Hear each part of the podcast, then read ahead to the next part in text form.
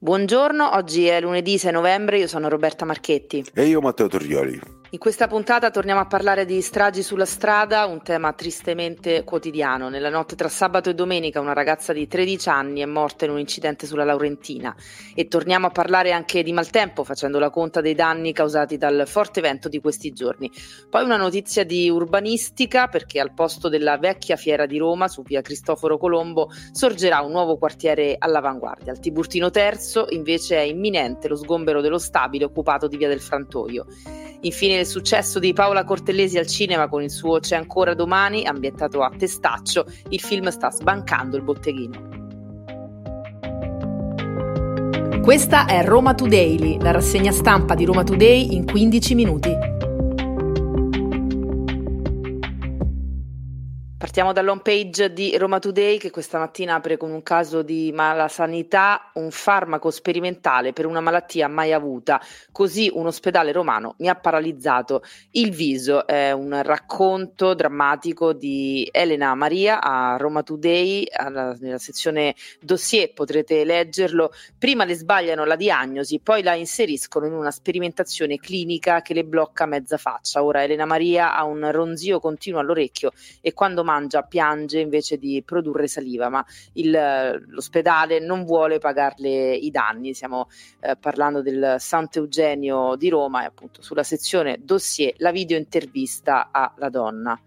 E restiamo sulla nostra homepage per lanciarvi delle notizie che andremo poi ad approfondire, cioè, ovviamente l'incidente a Roma nel quale ha perso una vita una tredicenne, ferite la madre e l'amica, è accaduto purtroppo nella notte tra sabato e domenica intorno all'1.50 circa, eh, ci troviamo sulla Laurentina all'altezza della rotatoria di via Giovanni Gutenberg, ma tra poco daremo ovviamente i dettagli del caso per quanto ovviamente si è potuto ricostruire finora e poi anche una segnalazione che eh, ci è arrivata nella giornata di domenica, arriva dal cimitero Flaminio a Primo Porta, il camposanto più grande d'Europa, una persona è andata lì a trovare la sorella di, di domenica, lo spettacolo che si è trovato di fronte è veramente incredibile, con addirittura eh, dai soffitti del cimitero che colava acqua mista a guano di piccione, veramente uno spettacolo raccapricciante, per terra ovviamente tutto allagato,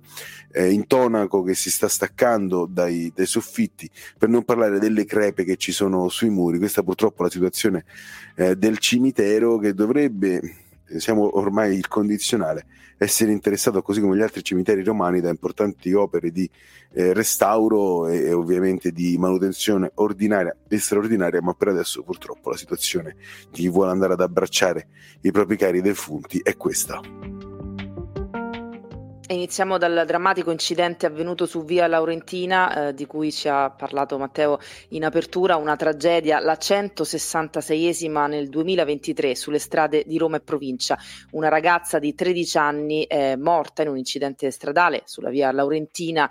La sua giovane vita si è spezzata poco prima delle due di notte, tra sabato e domenica. Era in auto con la mamma e una sua amica, entrambe rimaste gravemente ferite e sono ricoverate in ospedale in Covid-19 indice rosso, anche se non sembrano in pericolo di vita.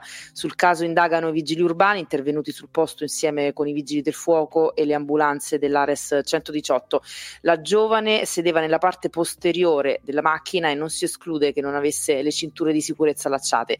Tante le ipotesi al vaglio, dall'alta velocità, visto che l'auto sulla quale viaggiavano si è accappottata più volte, fino alla scarsa illuminazione della strada. E cambiamo pagina, il maltempo, anzi il forte vento ha causato danni a Roma, paura all'alba di domenica in viale Trastevere all'angolo con via Pascarella, un albero ad alto fusto si è abbattuto a causa del forte vento sulla linea aerea e poi su un convoglio del tram 8, veramente molto sfortunato, gliene succedono di tutti i colori, macchinista sotto shock e uno dei pochi passeggeri a bordo è rimasto contuso, fortunatamente in modo lieve. Ricordiamo il tram 8 dopo eh, che era stato fermato è tornato in servizio ad ottobre e si è spento già il primo giorno per dei problemi elettrici. Insomma, non è per adesso un, uh, un convoglio che sta vivendo un periodo fortunato. Rimaniamo però al maltempo perché una tromba d'aria poi si è scatenata poco prima delle 8, sempre di domenica, sul litorale romano, colpendo in particolare Fregene, la frazione del comune di Fiumicino dove ha causato danni alle abitazioni la caduta di tre grossi pini, uno dei quali su via Castellammare, che è la via principale, un tratto è stato addirittura interrotto. Danni anche agli stabilimenti Arcobaleno e Lido a causa delle violenti mareggiate.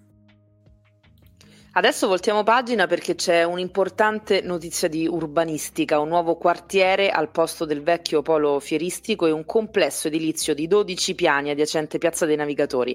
In poche centinaia di metri la Cristoforo Colombo si prepara ad accogliere due interventi urbanistici destinati a ospitare migliaia di residenti e lavoratori. Nuovi appartamenti, ma anche uffici e attività commerciali a pochi passi dal centro cittadino. Si tratta per cubature sviluppate dell'operazione più consistente scelte tra quelle previste oltre le mura aureliane. L'operazione più attesa, almeno in termini temporali, è quella prevista tra la Colombo e Via dell'Arcadia. Ne parla Fabio Grilli nella sezione dossier in un articolo.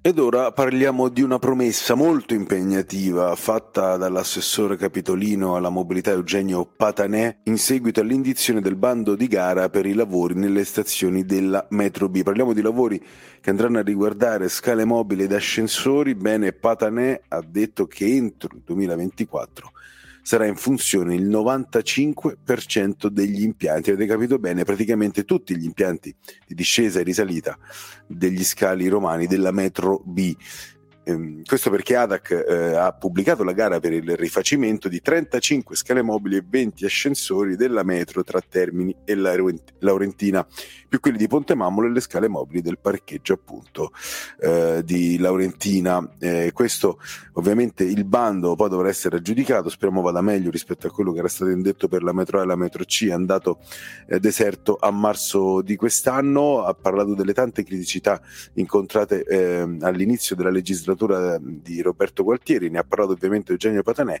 diceva eh, che la media degli impianti di traslazione fermi era tra i 160 e i 165. Dopo due anni di lavoro siamo scesi a una media di 70 e spiega che grazie alla programmazione che è stata fatta insieme ad ATAC si potrà raggiungere questo ambizioso obiettivo del 95% eh, degli impianti funzionanti. Poi, tra l'altro, in un post su Facebook ha chiuso in maniera particolare con una frase un po' a effetto dicendo è evidente ai più che se non programmi come occuparti delle revisioni dei treni o degli impianti di traslazione, saranno i treni e gli impianti di traslazione che si occuperanno di te. Questa la chiosa dell'assessore Patanè.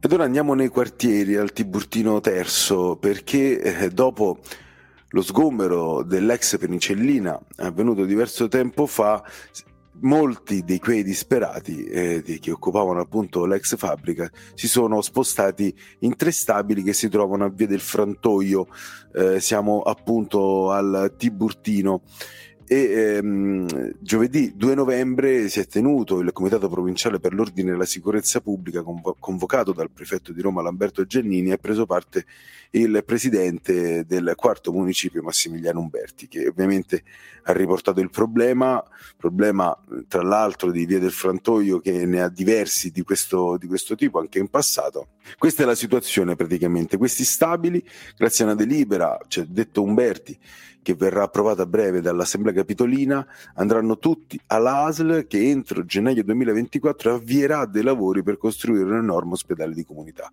Fatto sta che prima di consegnare questi locali all'ASL, cosa che dovrebbe avvenire a breve, una volta deciso, decisa la consegna, entro 48 ore lo stabile verrà sgomberato. Rimane ovviamente il problema di dove andranno queste persone una volta sgomberate, ma sarà un problema del quale se ne occuperà qualcun altro più avanti.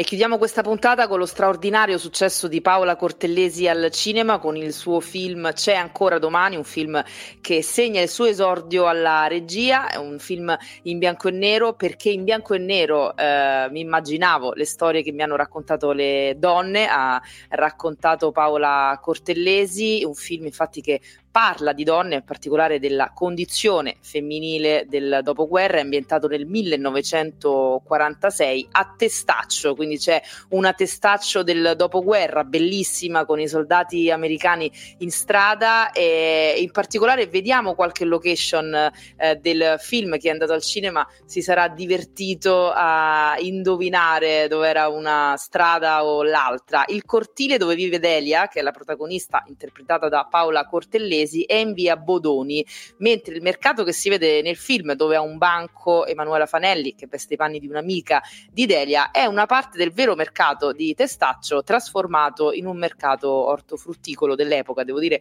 eh, una trasformazione egregia. E poi c'è Lungotevere Testaccio dove sono appunto i militari, in particolare il militare che poi fa amicizia con Paola Cortellesi, il militare americano e tutte le vie limitrofe percorse eh, ogni giorno dalla protagonista. Sta sbancando il botteghino questo film 5 milioni e mezzo, forse anche qualcosa in più, circa 5,6 milioni di euro al box office eh, per l'esattezza ed è già il miglior incasso del 2023 ed è in sala da poco più di dieci giorni, quindi eh, immaginiamo possa fare ancora molto di più. Ma la vera vittoria, eh, secondo me, a parte gli incassi, è quella di aver riportato la gente al cinema e sono certa che anche eh, il più grande orgoglio di, di, Paola Cortelesi che ha dato anima e, e corpo e cuore a questo, a questo film. Non si vedevano sale così piene da molto tempo. Personalmente credo che Paola Cortelesi sia riuscita a fare quello che neanche Favino